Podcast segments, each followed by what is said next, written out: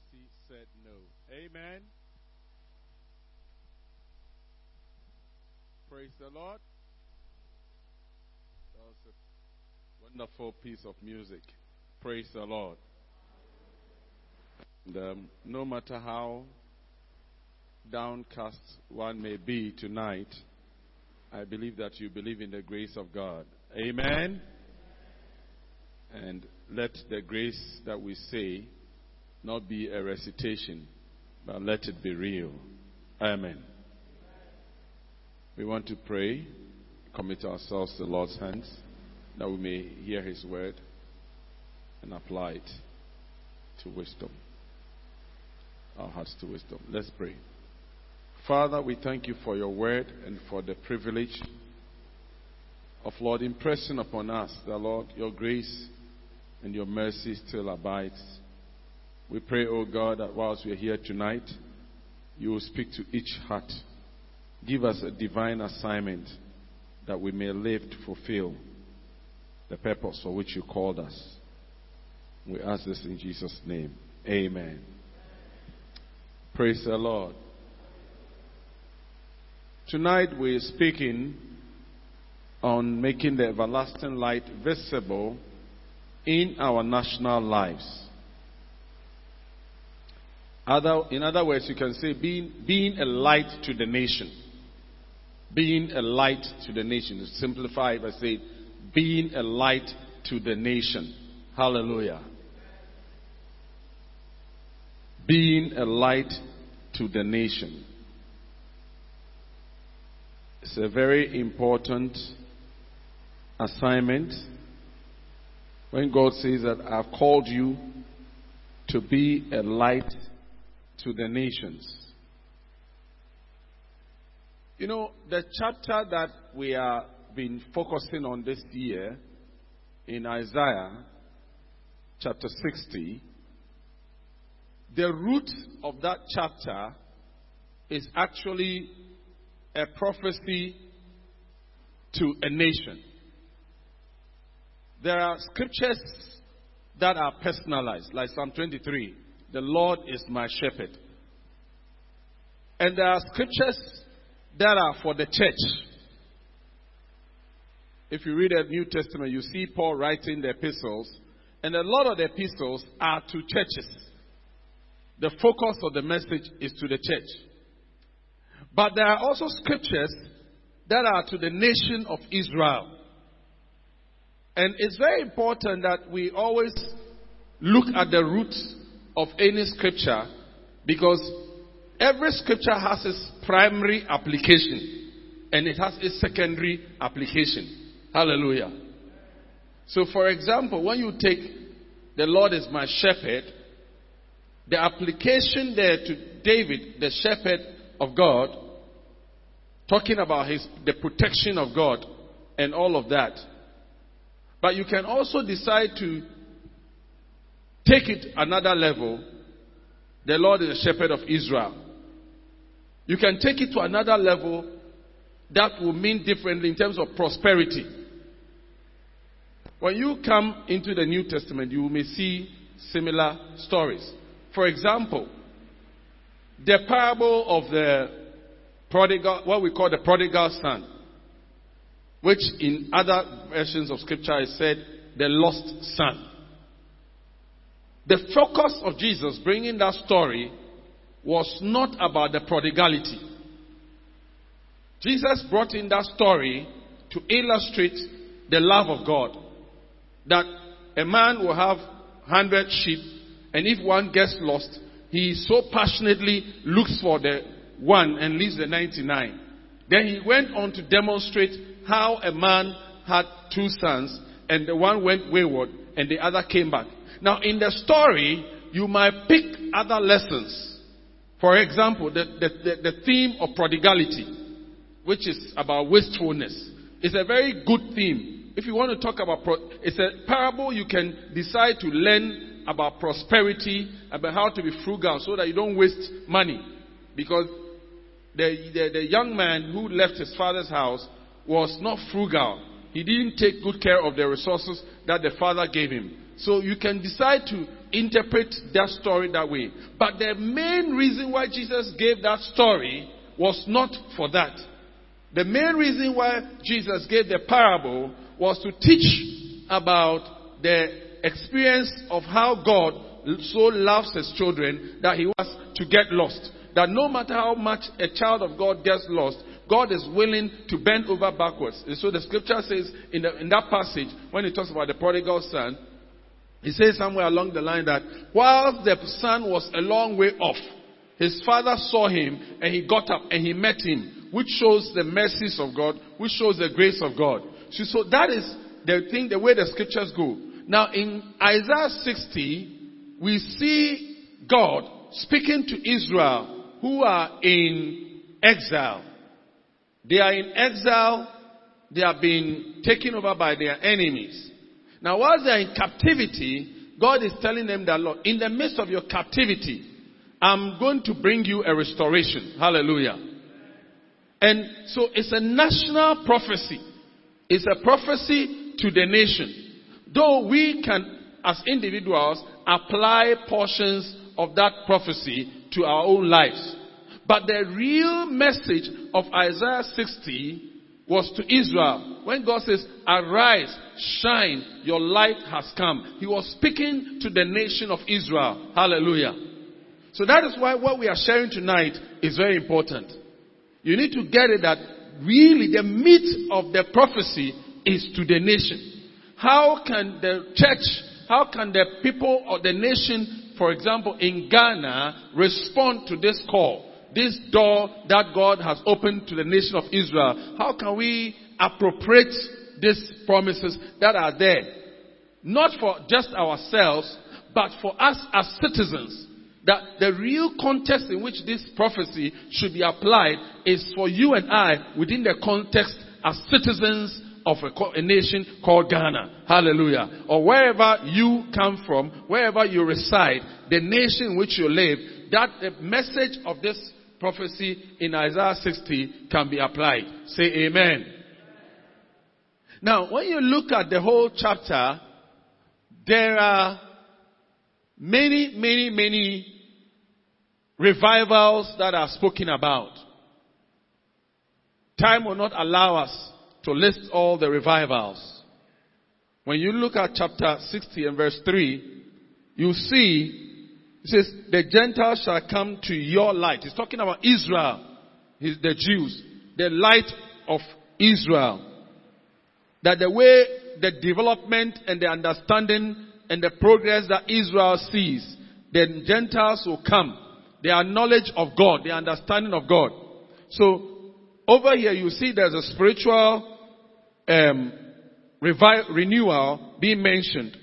The Gentiles, because it's actually not about um, uh, uh, uh, race over there. When you say, when you use Gentile, you're talking not about the race as such. You are talking more about the religious body of non non people who don't serve the God of Israel or Jehovah, El Shaddai. So Gentiles are people who signify worldly people. So when he says the Gentiles will come to your light, he's telling us that those who don't serve the God of Israel or the God of Isaac, Jacob, and Abraham, that those people will come to the understanding that the, those who serve God have. Hallelujah. So it's talking about a revival over there. You look at verse 4 and verse 4. It says, lift up your eyes all around and see. They all gather together. They come to you. Your sons shall come from afar.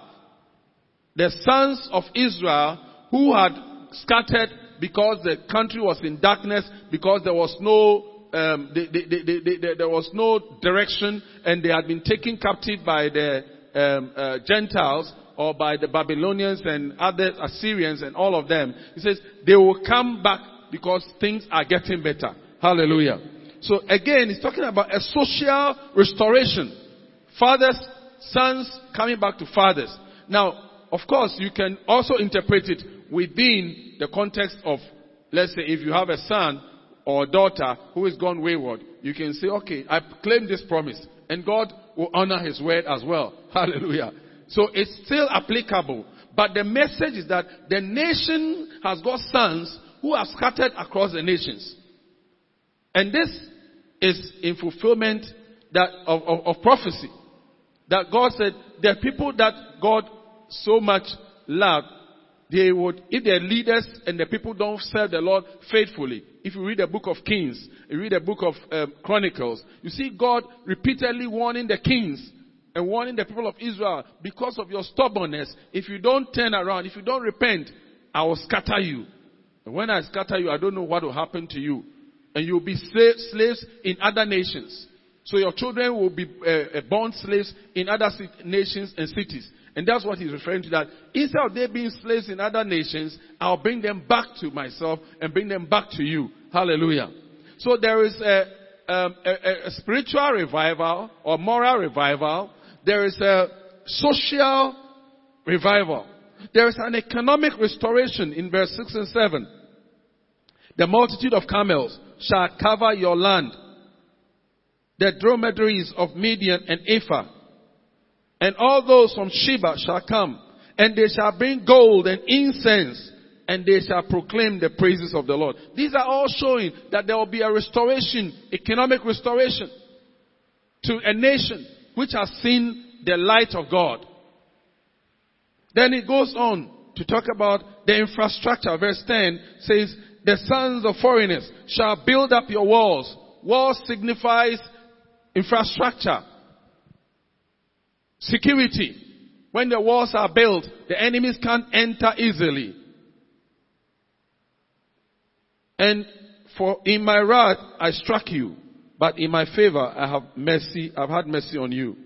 And it goes on to talk about, the verse 15 talks about an emotional restoration. So whereas you have been forsaken and hated, so that no one went through you, I will make you an eternal excellence a joy of many generations. So he's talking about bringing back self-confidence, dignity to the nation that people despise.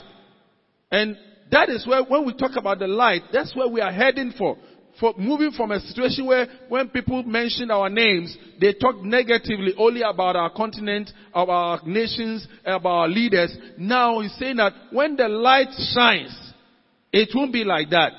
But rather, honor and dignity will come to us. Our international policy and our reputation will change. Our self-confidence will change. Then he talks about verse 18 talks about peace and stability. It says, violence shall no longer be heard in your land, neither wasting nor destruction within your borders. But you shall call your walls salvation and your gates praise. So all the things we are hearing about Dagbon, Bimbilla, all these other places that you buy land, you are never sure. All of these things that uh, is like we are still in the jungle world, uh, animal kingdom. If you are strong, you eat. If you are weak, you sleep. Type of territory. It's all going to be history when the light truly shines upon the land. Hallelujah. When we rise up and respond to the light, so when there is no rising, that's why I said, arise, shine, your light has come. When the nation or the people of the land rise up and respond to what God is doing, this is what we are going to begin to see. So the the fact that you are not, we are not seeing these things is an indication that people have not arisen. It's an, maybe an indication that the light is not fully manifest. Amen. So we look at our, our society, we look at our nations, we look community, and we determine, do we think that we have the light? Do we think that we are seeing the shining forth of the light? If you look at it, if you think you are seeing these things, security, social revival, spiritual revival, economic restoration, infrastructure, emotional self-confidence for the land and for the people of the land, and then verse uh, 22 again repeats the issue of security. If you look at all of these things, which indicate progress, which will indicate revival or restoration, and we can see around us as a nation, are we seeing these things? If you are not seeing these things, then it means that we must activate the promises that are in this. He says, arise, shine. Hallelujah. Tell your neighbor, arise, shine. Hallelujah. Now, as I was thinking about this scripture, then the Lord, the Holy Spirit revealed, reminded me of what Jesus himself said in John chapter 5 verse 35. And I went there and I saw that the model for how can I be relevant to this scripture? How can I apply and make this thing happen within my quarter, within my territory, within my area as a Ghanaian, as a citizen of any nation that I belong to? How can I uh, appropriate this prophecy? And the Lord Jesus' word that he spoke about John, John the Baptist, once upon a time, this was our slogan scripture. He says, He was the burning and shining lamp, and you were willing for a time to rejoice in his light. Like just called the revelation. That you see, John the Baptist is a model of what we are looking for. If we want to understand how a Christian can be a relevant light in our time today, one of the most ideal persons we must look at to is John the Baptist. He doesn't sound an attractive person to look at because even though Jesus says, Jesus says, because of his light, we are willing for a, a time to rejoice in his light. It means that if light shines, everybody rejoices. Hallelujah. When the light is shining, even the wicked sometimes like it for a season. And I believe that the, he, Jesus spoke to them about John the Baptist in this way because he, he, knew that the journey and the path that John the Baptist was treading was not a comfortable path. This subject of the uh, uh, uh, everlasting light that we are talking or seeking to appropriate, my brother, my sister, let us understand that this thing is not a light matter. John the Baptist was very, very, very dangerous. So if Jesus says that he was a burning and shining light in his generation, and he says to you and I that we ought to be, or we are going to be, the people that his light will shine through in our generation, let me tell you, it's not an easy road. Once upon a time, a friend of mine, a bishop friend of mine, was having a chat with me, and we're talking about somebody somewhere, forgotten what it was. Then he said, when we were in school in Nigeria, the Archbishop Idahosa once upon a time said that if you preach like John the Baptist, you die like John the Baptist. Did you hear me? If you preach like John the Baptist, you die like John. What he was saying was that if you are not called to function fully at his measure in the way he functioned, if you carry that, if you carry it ahead of time, you may die. And if you are even called, you must be prepared. It's a price that we, we, we shouldn't, it's not like, oh, this light has come, I will prosper. This light has come, oh, it was going to be well with me because the, John the Baptist, Jesus said he was the burning, he was there. There. When you say somebody is there, what it means is that he is the standard, the model. This is when you say the, the, the, the, the state or the, the city or the school or the so so and so. It, it, it, it, it makes that entity unique. It makes that entity the model for that which you are talking about. Hallelujah. You say, this is the man. You are the man. Americans say that. He is the man. It means that he is the ideal man. He is a standard man. You are the woman. You are the girl. It means you are the ideal girl. You are the one that, if we are looking for, you are the diplomat. You are the person that, we, if you're looking for a real diplomat, you are the one they must look up to. So when Jesus says, John the Baptist, he was the burning and shining lamp. And you were willing for a time to rejoice in his light. What it means is that John the Baptist is the ideal light we are talking about. So you and I, if we want to model after him, after, after we want to be the, uh, the everlasting light to reflect to us, to affect our generation, we must begin to look at what did John the Baptist go through? What did he say? How did he manage himself within his social setting?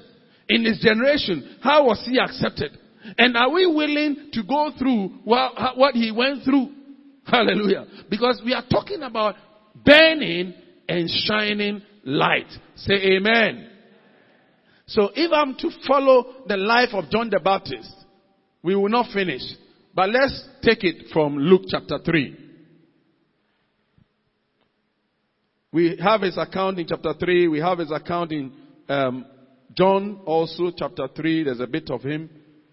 We have him also spoken about in Matthew chapter 3.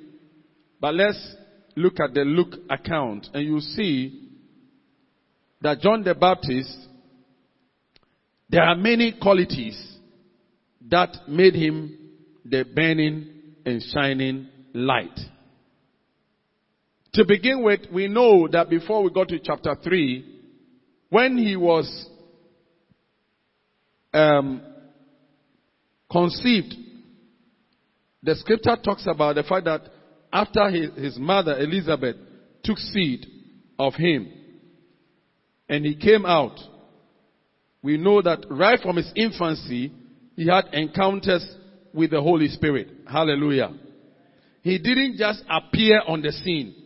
Everything that John the Baptist did was something that the Lord, Holy Spirit, was involved with. Hallelujah. Now let's look at John the Baptist in John, Luke chapter 3. And then he says, Now in the 15th year of the reign of Tiberius Caesar, Pontius Pilate being governor of Judea, Herod being tetrarch, blah, blah, blah, blah. While Annas and Caiaphas were high priests, the word of the Lord came to John, the son of Zacharias in the wilderness. Now, how did John the Baptist become the burning and shining light? In the year of these kings and these leaders, we're talking about the political light. Hallelujah. John the Baptist, the Bible said, the word of the Lord came to John the Baptist in the wilderness. It's a message. What is telling you and I is that a person who wants to operate in the light and be a channel of the light must have had an encounter with the word. Hallelujah. He was stacked, he was packed, or the whole ministry of John was not something he himself started. First and foremost, he was separated in the wilderness. That's the, another subject. Now, persons, anybody who has not had a wilderness encounter, I suggest will find it difficult to be, to receive that word. If you are a city person, not city that you are born, but you, you want to be with the crowd always, it is going to be very difficult to be one that will be the burning and shining light. The scripture says he was in the wilderness and the word of the Lord came to him. Came to him in the wilderness. What is your wilderness experience? What's the meaning of wilderness? Wilderness is not the same as a city. When things are not organized, when things are hopeless, wilderness is an isolation zone. Wilderness is a place where you are not sure when the next meal is going to come. Wilderness, that's why you see, when it comes to ministry and doing certain things for God, you realize that experiences, more, even the dark tunnels of life can be golden opportunities for you to be a stronger person in the ministry. Say amen. He says, he was in the wilderness. Many of us, one of the things we don't like is going through trouble. Wahala. But it was in the wilderness that the word of the Lord came to John. Paul and Silas were in the dungeon. The Spirit of the Lord came there. In the wilderness. So if all our Christian experience is in the city, because it says, Blessed will you be in the city, blessed will you be in the field, blessed will you be in your going and your coming, then it might be difficult to receive the word that will survive, which will make speak to nations and to kings. Say amen. He says, He was in the wilderness, and the word of the Lord came to John. Hallelujah. So we are trying to go on the path of John the Baptist so we also can be the burning and shining light in our time. Amen. And it says, and he went into all the region around the Jordan, preaching a baptism of repentance. Do you have a message? This thing is a message. This light, it cannot be accidental, responsive nature. It is a conscious message. Too many of us are walking the surface of this earth without a message. That is why we can easily, when we find ourselves in hard places, we can easily be corrupted by the system. Because you, you, we, we, we are in business or private or public, wherever we find ourselves, we don't, we are not there on purpose. But the scripture says he had a message, pre- preparing to preach the message of repentance. What is your message, my brother? What is your message? We can be effective for as long as we have a message. And you see, getting a message, you can be in church for many years and still not have a message. That is why he was in the wilderness for a period. Up to about the age of maybe 30, 25, 30, I don't know how long he was there. But that is something that we are lacking in our generation, waiting for the message. Because when the message drops in your spirit, it changes the whole, the, the, the whole thing. You can preach, you can teach, you can do the work of God, you can be involved in ministry, but when there is no message, I tell you, when the time comes for your light to shine, it doesn't shine the way it should.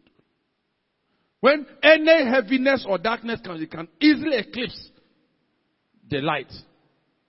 But when the message is there, it is strong. John the Baptist had the message. It was this message preaching the baptism of repentance for the remission of sins. That was the fire. That was which was agitating people. That was piercing kings, piercing the, the, the, the, the, the, the, the tax collectors, piercing the, the Pharisees and the scribes, piercing all manner of people. And it, it, it, it was this message that he had for different categories of people. The soldiers. You see it in the scripture in a short while. That it was the message that was appropriated by different categories of the society. Hallelujah. And without a message, the word from the wilderness, we can be irrelevant. We can talk about the light. We can boast about the light. We can sing about the light. But the light will not shine and burn if there is no message. What is your message? Because even as a preacher, I can testify that I have struggled by the grace of God to, you know, to get the message in season.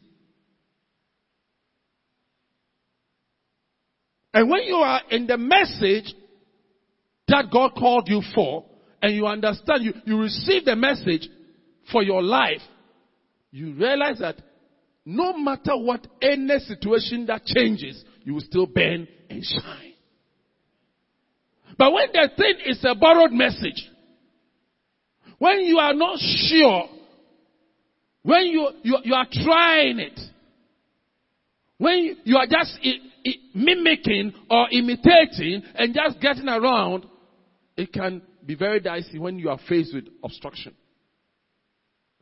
John had an authentic message. We all need an authentic message. When I, I started preaching, I had, I thought, of course, at any given time, the, the, the authenticity of your message will also can graduate. Let me say that. That you graduate in the, you grow from one degree of glory to another. But as with time, one has matured, the Lord opened my eyes. I saw some scriptures that I saw. This is my mandate. So I am unshaken when I'm fulfilling that mandate. When I have to build a bridge according to my mandate in Isaiah 58 from verse 10 to 12, I see that God gave, gave me a specific message which is relevant to my cause that through that message and my revelation and understanding of that message, I become relevant to people and to my society and to my nation. And every child of God, God is going to speak to you in the wilderness somehow. And when He speaks to you in the wilderness, don't play with that message. I know we all have the four spiritual laws. We all teach about salvation. We do all but let me say, you don't have to be a pastor or an evangelist or anybody like that for you to have a message. No. In fact, in the time of John the Baptist, there was nothing like pastor, prophet, and all of these things. He was just a common man sitting in the wilderness and saying, Lord, I want to know what you have for me. And the Lord appeared to him and gave him a message. What was the message? The Lord said, go and tell the people of Israel, preaching, speak forth, that look, the time, the axe is laid to the root. Repent and be baptized for the remission of sin. That was his message. There might have been other additions, but the core message of John was that repent, be baptized for the remission of your sins. And it is this message that when he spoke, pierced into the hearts of the soldiers. It was the message that when he spoke, it pierced into the hearts of the Pharisees. It was the message, and, and you see, the application of that message was different to everybody. So he told some people that the tax money you are collecting, don't collect more. That was the application. Some people said that don't bully the people. If you are a soldier, don't bully the people with your, your, your, your, your might. You are there to serve, not to bully the people. He told us who were priests and all of that, be honest before God. Serve God truthfully. Don't be hypocritical about your service to God. So everybody, the message was appropriated accordingly. Hallelujah. And that was how the shining and the light that we are talking about came forth. So everybody needs to have that encounter. Say amen. Now, John, being in the wilderness, in verse 3, as you go further, you see that he was a selfless being to decide his father was a priest. And I believe that the family was not poor, so, so to speak, because the Bible said, and they came together to celebrate that they were going to name him and all. I don't think that they were very poor. But opting to go through suffering was a choice that he made because of what he was carrying. Amen. Another thing I discovered about John the Baptist, uh, there are many things we can go through. Maybe you can write it. He was humble. If you look at verse 16, when he was talking about Jesus, he says, the one indeed that is coming, I am I'm not, uh, is mightier than me. I am not worthy to untie his shoes and all of that. And he will baptize you with the Holy Ghost. See humility here. What are the qualities of John the Baptist that made him become effective as a shining light? One, he was humble. He acknowledged, then he also recognized divine order. Now, one of the things that's worrying in our generation is that people think once I have the message, I'm great. I've arrived. But John the Baptist had a calling. He had a message. And yet the Bible said, he said in John chapter 3 verse 30, he said, he must, when they heard that, oh, Jesus Christ, the one you baptized has come and he's doing so and so, so, so, so, oh, he must increase. I must decrease. He understood divine order. Today, a lot of people who, who want to project as having the light don't understand divine order. That there is a divine order in the kingdom. There are things that pertains to certain levels of spiritual authority. And if you don't belong there, you need to be very careful. Hallelujah. There are certain things that at my level, I cannot speak to by divine arrangement. There are certain people, if I even think they have gone wrong in the kingdom, I tell you, I don't have the mandate to stand in the pulpit Even if I have thousand scriptures to prove that they are wrong, I don't have the mandate, spiritual authority to come and raise their name or anything like and judge them. Because there's something called divine order. And you need to recognize that. If you fail to recognize that, you are calling judgment upon yourself. Hallelujah. And there are a lot of people who are coming up, who are rising up, and who God is speaking to in the closet, but do not come to the point of understanding divine order. Sometimes you see some of the debates that go on on radio. You see somebody say, the Lord has revealed to, you, and a man of God or senior minister will say, oh please, what you're saying is off. Then, especially before election, prophesy, say this, uh, no, I'm a man of God. No, no, no, no. And who called, who chose him? Who, who, who, when you hear that, you know that the person doesn't understand spiritual order. And you see, many such ones don't have the shining light. Because their light doesn't affect the nation. They speak, but it doesn't affect the nation. It may affect one or two people who are ignorant. But in reality, they don't do things that affect the nation. But if you understand divine order, it, uh, your message and whatever you do will affect the nation. Say amen. John the Baptist understood divine order. He knew that Jesus' time had come. He needed to take a backseat. He was selfless. Even though he was bold and truthful, he was willing to pay the price. And he was not comfort centered because the Bible says he ate locusts and wild honey. Now let me zero in on this. Light is effective when it's focused. Write it down. Light is effective when it's focused. When the light, any light you have, when it's spread out so much, it loses its um, effectiveness. Is it called lumen? Something like that. But when it's zeroed in, like this projector, it's light and it's focused and it gives us what we want. But if you put it 100 miles away, you see that the writings, the purpose of the projection will be lost. Hallelujah. Amen. It's very important for a child of God who wants to be a burning and shining light to know his or her focus at any given time. If you look at the life of John the Baptist, his life and light was shown in three spheres. If you look at the life of Esther the queen in the Old Testament, she also had light which was shown in the same three spheres. And I'm going to go to that. The first sphere was the light that showed personally. The second sphere is the communal light. And the last sphere is the national light that affects mainly authority.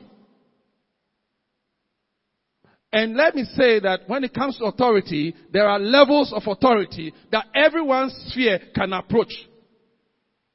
And that is where a lot of people miss it. For example, if, if for example, you saw at the Independence Square that they were doing something that you, you are, as a Christian, as a child of God, you are not comfortable with.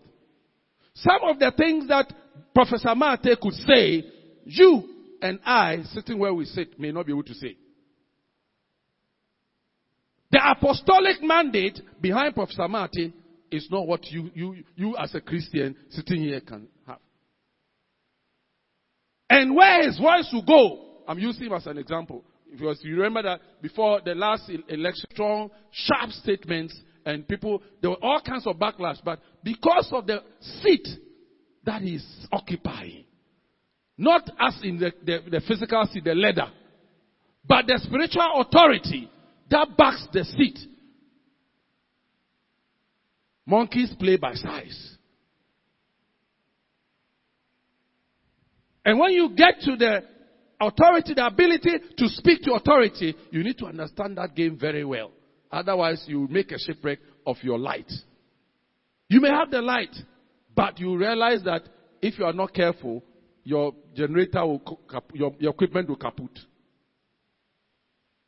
Amen. When we, we go back to the Old Testament, I'm now talking about focusing your light. I've spoken about the example of John the Baptist. How do I, we're talking about uh, the light within the national sphere as a citizen of the land. How do I make my light shine? In what way does my light shine as a personal citizen? Hallelujah.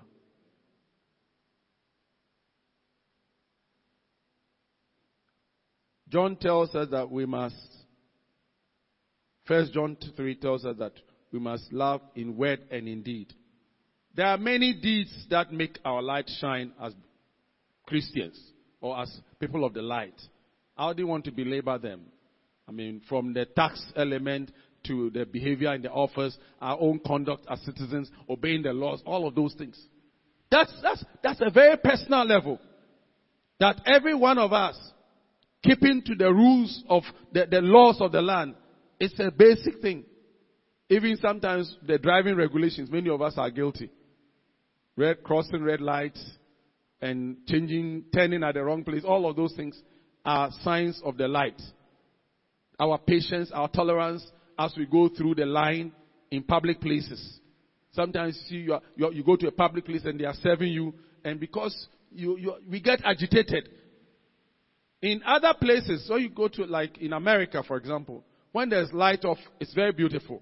When they, also have sometimes power problem or, or, or light, uh, what do you call it? Traffic intersection goes wrong. And they have a, a, an unwritten law. Everybody knows it. You get there, you are the first, you stand. If you, if the, if, if I come and I met you, I wait, you move. The next one knows, you move. The next one moves, we move. They'll go and they'll go around it. You hardly meet. I've been there by the grace of God many times. I've never seen this sort of sayo at a traffic intersection where somebody has gotten up and one person says, okay, let's move. You know, even it's dangerous because there, people are so quick tempered. If you mess up, somebody will shoot you. So you don't come out of your car. Everybody is following the order. I lie or no lie. They follow. And I've never seen traffic that there's problem and people are no. And one beautiful thing, I go to some of my friends' homes. We are traveling at night. It's 1 a.m. And he's in a residential area. The sign says stop in the residential area. Some of us, God forgive us. Even the red light in the main street, when it says red and it's past 10, you are afraid to stop because you fear the thief. The thief. No. It's 1 a.m. and my friend sees stop. He has to cross these stops in the residential area, about five of them before he gets to the main road. Everyone, he will slow down, he will stop. The car will stop. He says, he doesn't know whether the cameras are picking or whatever. But of course, whether it's camera submission or what law, their law is working. You don't find anybody go to any place that they have to queue, that they are quarreling with the person in the queue. You can quarrel all you want to quarrel. The person is following the rules.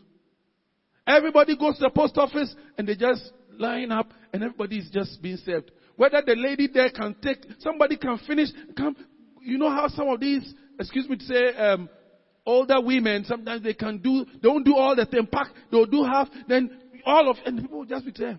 Everybody's just waiting. Many of them who are in the queue, they are not born again. But they have received the light of patience. At the personal level, as citizens. But we, who are saying we are born again, we speak in tongues. Somebody tell him, I mean, oh, even buying food, food, food, watch it. At the watch it sellers, oh, tell you, I sister, there. Then we start the arguments. Start no then people will just walk off. Then somebody will insult, my then pa, pa, pa, pa, pa, fight. People will fight because they can't, the spirit of patience, the light, one of the areas that we are tested most in our life is in the area of patience. Standing for our time. It's not, it's not, it's not, it's, it's something so difficult.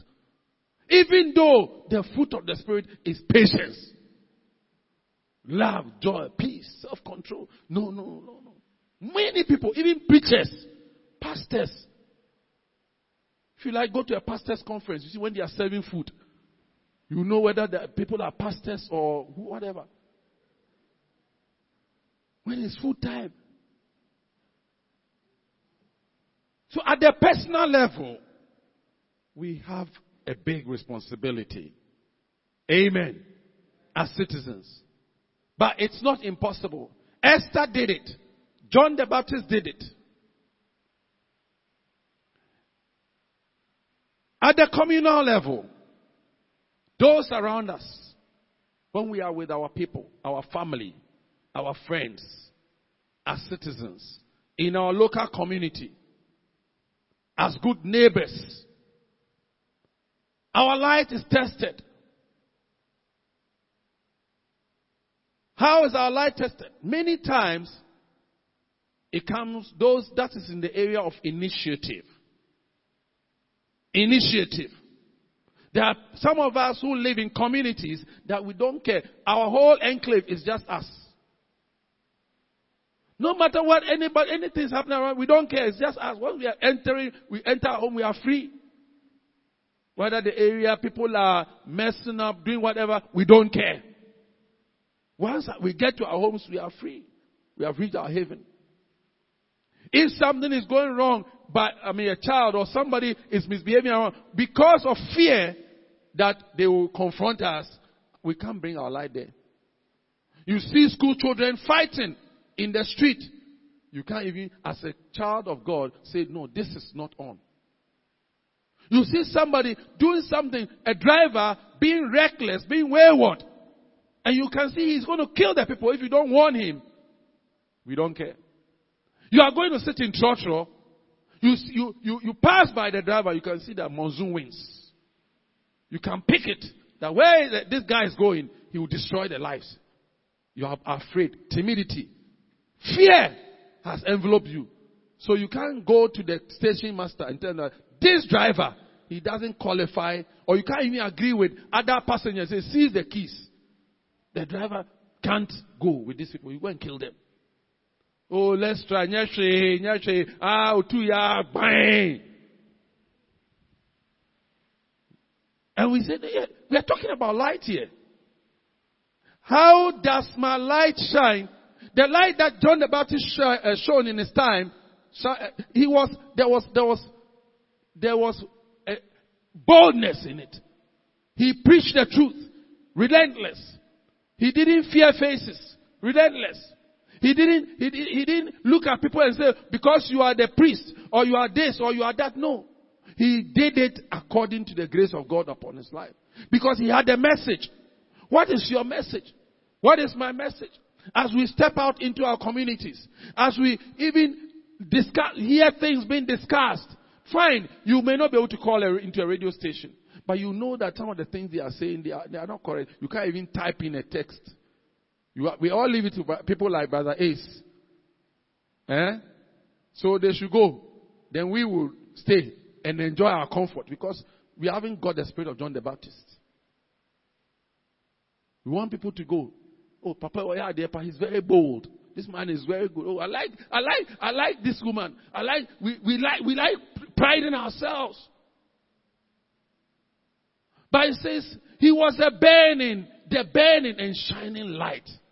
And I want that label too for myself. You too, you must want that label. Hallelujah. But you see, if you are self-preserve, you, you're always self-preserving. Always self-preservation is your philosophy reasons for that. We can't get there. Esther said in Esther 4 verse 16, said, I, I you go and organize the people to fast. Me too, my, my women and I, my community will also fast. That's also another way of shining. Private gathering amongst us that we were doing, not only for election, but after all. Being given our time to things of the nation. Free. And devoting spiritual energy to the things of the kingdom, of the nation. Free. It's not everything you need to profit, my dear brother, my dear sister. This country, one of the challenges we are having now is that so many people, even Christians, think that everything you must gain from it. So you see, if we are to go around in this church, for example, you ask if I ask how many of us are involved in even charity work, NGO work, to just say that every week I volunteer two hours to help old women or to help orphans or to help people. It's not, it's not, it's not in our vocabulary. It's not in our program. Everything is about we, our wives, our children, our husband, our job, our money, our everything.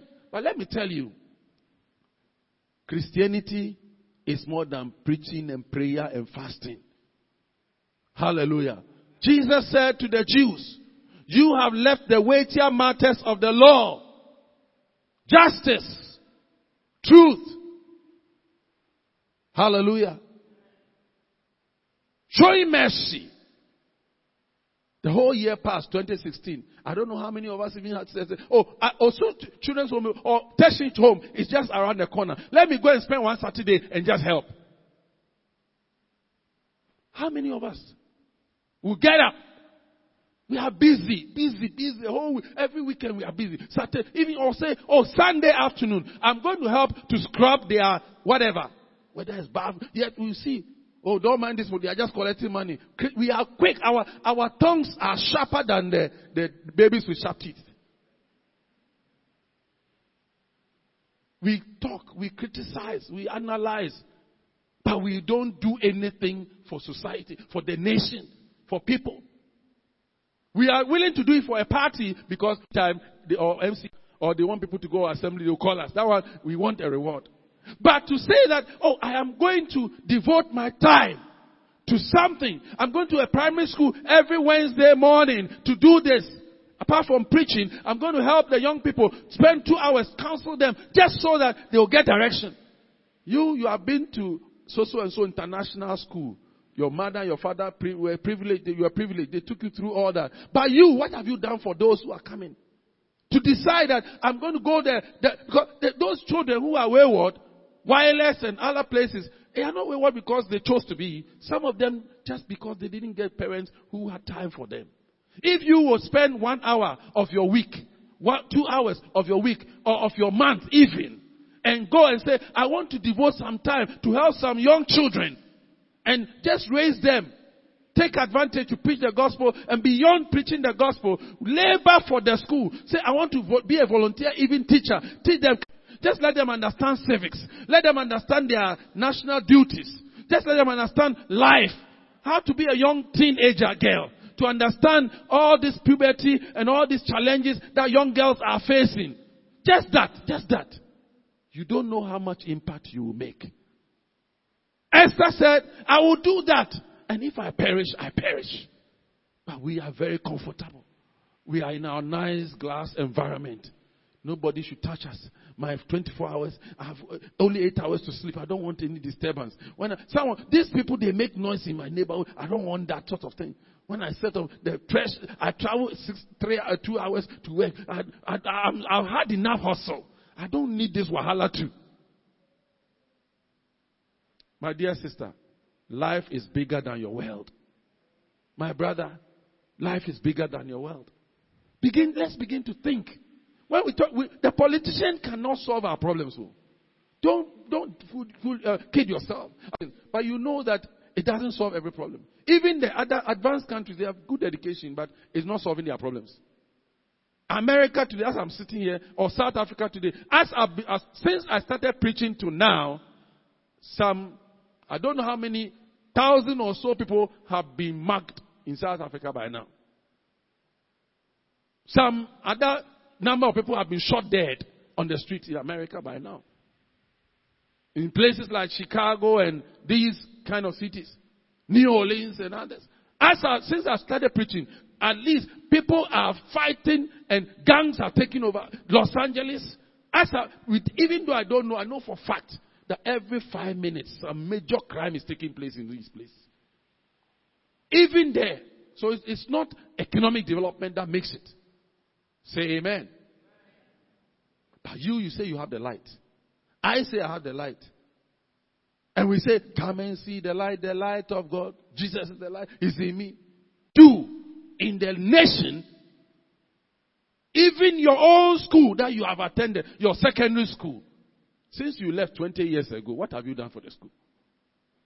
When they call old boys, old school girls meeting, oh, these people, they are, those who are succeeded, they are boasting with their money. We, we are trying to make it. We haven't succeeded yet.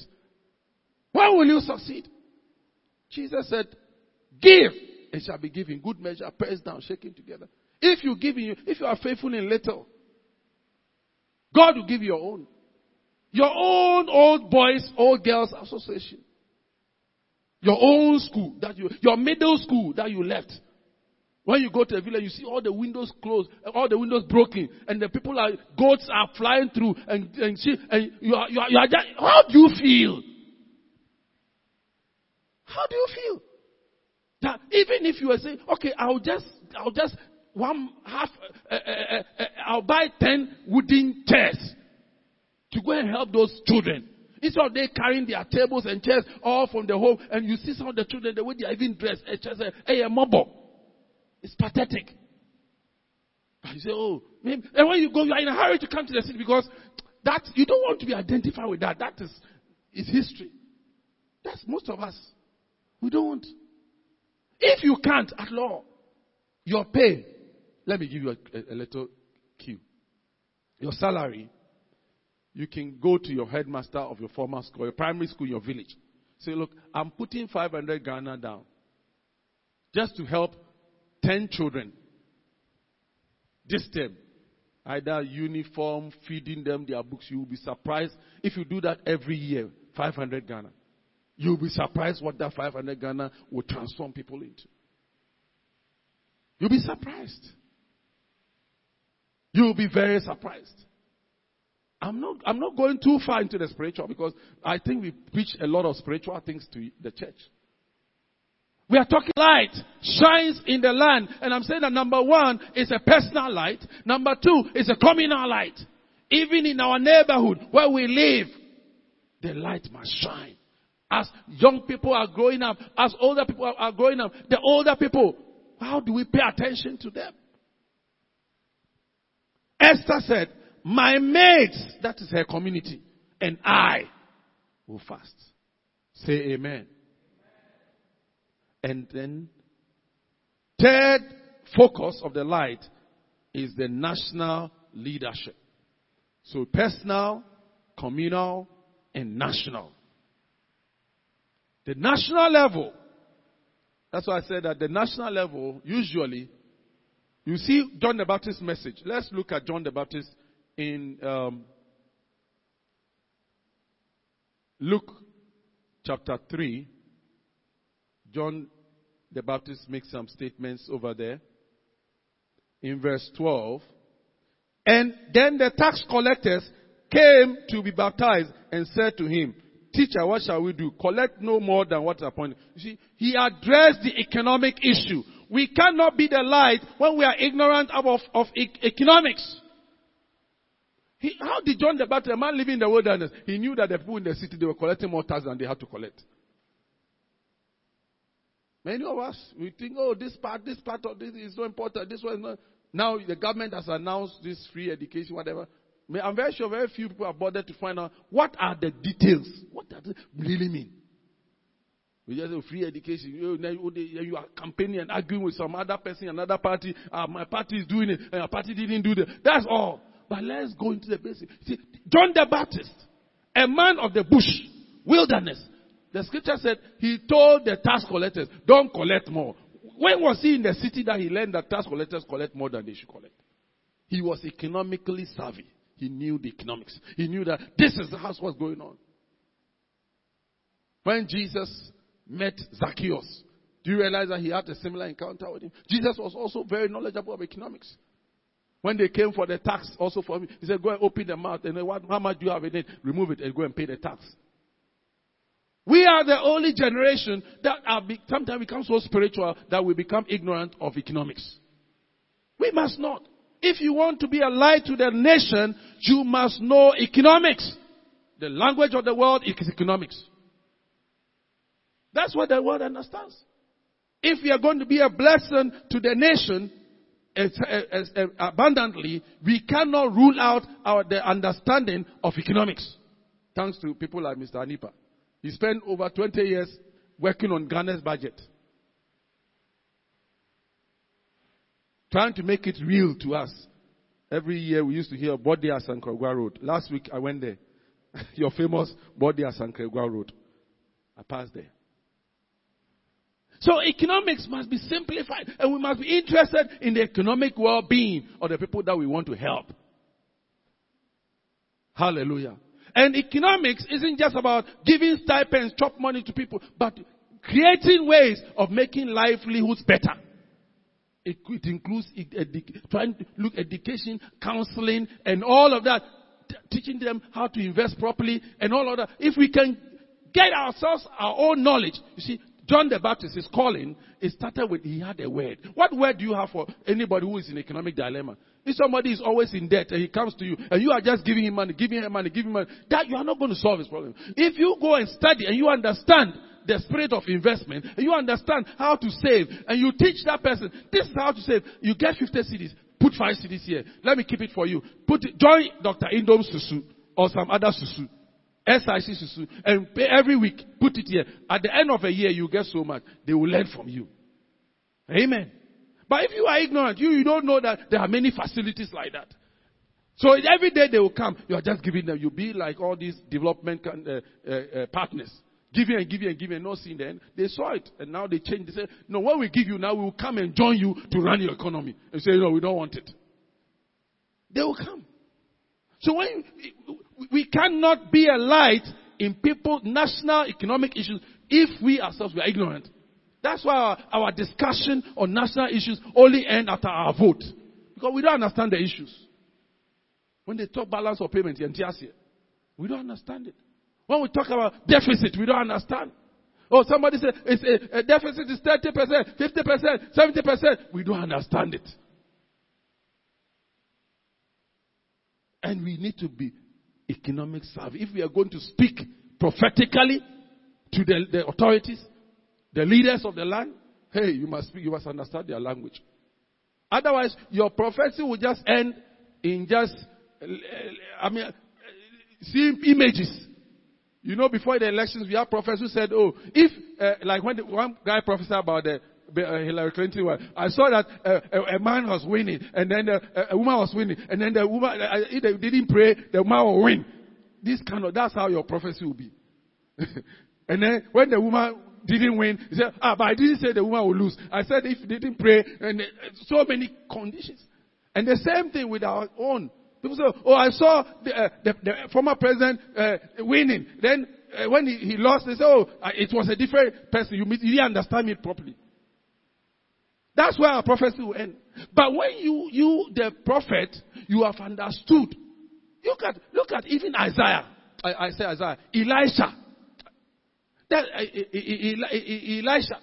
When he was talking about the, the prophecy about the Samaria, the feeding in Samaria, did you realize the economics there? He said, by tomorrow, by this time, a, a, a pound of, uh, of grain will sell for so much. This will sell for so much. Ah!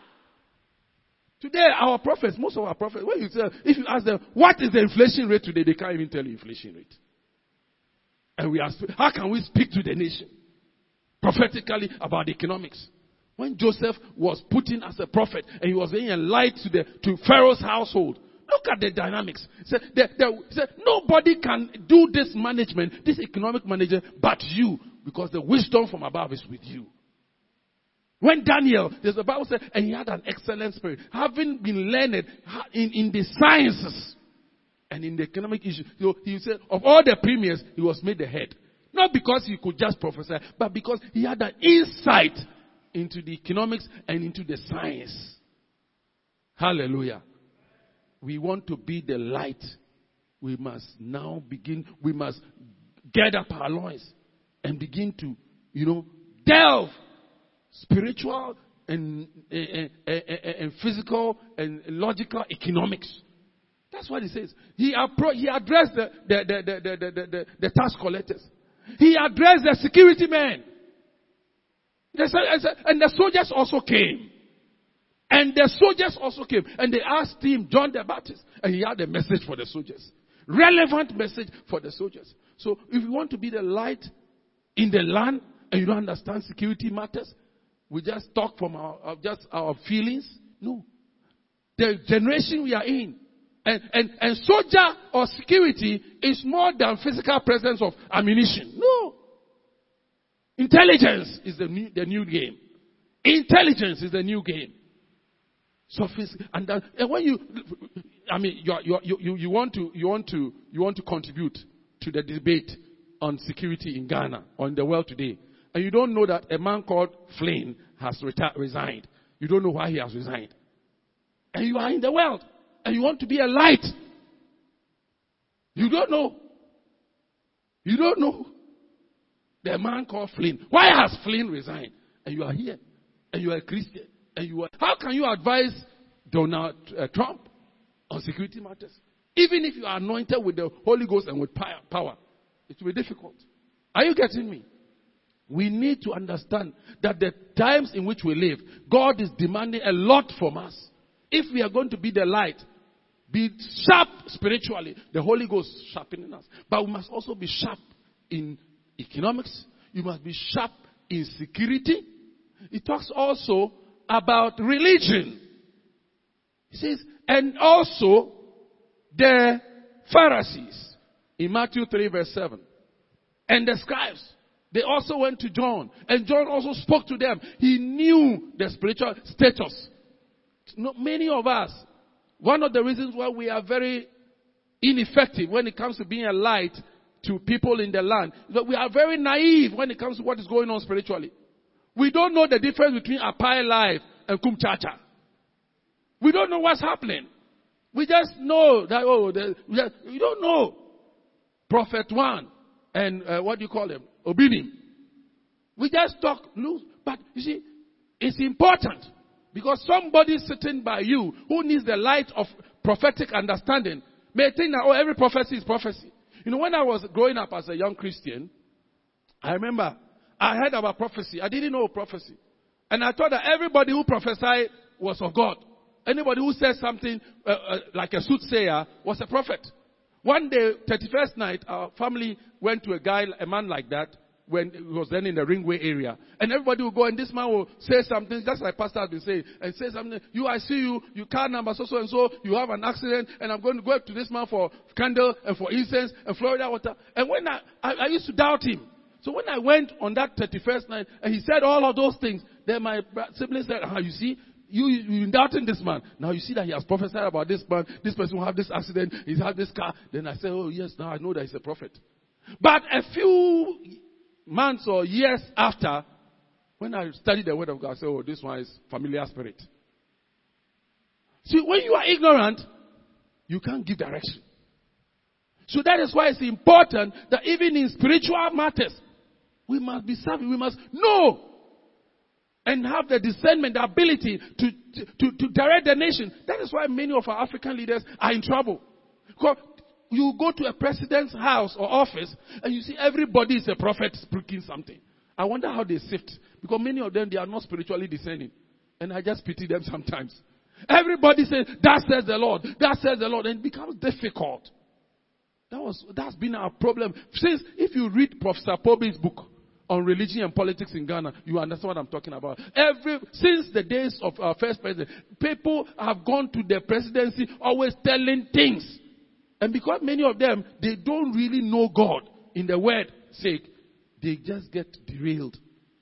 When I read about the, the, the, the, the, the 1972 coup, I saw all the people who were in it. The, most of the key actors belong to a spiritual movement, which used to be a James, uh, what do you call it, Kolegono. I saw how it all happened. So, ah. See, so if we who say we have the light are naive or we are ignorant, my brother, my sister, we can't give direction to the people of the land. We can't give direction to our leaders. That is why we must, like John the Baptist, be knowledgeable when it comes to the political arena. You see, the political arena, he was so savvy. He spoke to Herod. He said, Herod, you can't misbehave on the throne like that. You are the king, but that right of kingship doesn't give you a right to take people's wives and marry them and do what you like. No. He spoke to authority. Brethren, I can't finish what I want to say from my heart, but I see we have such a great need if we want to be the light to our nation. Hallelujah. But let me say this thing. When we look at the life of John, we understand that there is a price to pay for being the light. Let's not kid ourselves. And the, the, important thing is that are you prepared to pay the price? Because we who are kind of in the limelight somehow, I have had to pay some prices somewhere along the line, even among clergymen. Sometimes there's labeling. Say people say, "Oh, this that's what you people you you are fundamentalists," because there are many things that we we disagree on sometimes when we meet as clergy among uh, ministers over basic issues. People think, "Oh, the government should relax this way, the government should do that that way," and I can't say here, but we people cut you off because of the position you take. You say, oh, this is what the word of God says. We pastors should not be saying this or doing this to endorse this or that. They say, oh, then forget it. You can't be close to me. I've had to face that many times. But I don't have a problem with that. You are isolated. But in the case of John, the scripture in Luke 3 19 and 20 says, he was incarcerated, he was captured and put in prison. Ultimately, he was killed. He paid the ultimate price. So being the light, shining light, as the scripture said, is not easy. It may not be easy. I'm not saying it comes so easy. It doesn't come easy. But in the case of Mordecai, in the book of Esther, in chapter 10 and verse 1 to 3, we are told that he was elevated. He had a glorious finish. I don't know which choice God is going to make for you and for me. But whichever way it is, I challenge you and I to be willing to pay the price. If it pleases God that being the light to the nation means a promotion, so be it. But if it pleases God that being a light to the nation, to the community, may lead to you losing certain benefits, privileges, rights, being trampled upon, and all, being labeled, being sidelined, my dear brother, my sister, Jesus said, Blessed are ye when men revile you and say all manner of evil against you. For great is your reward in heaven. For, for so persecuted they the prophets who were before you. It will not be new. John the Baptist went through. If you go through, or if I go through, it's not new.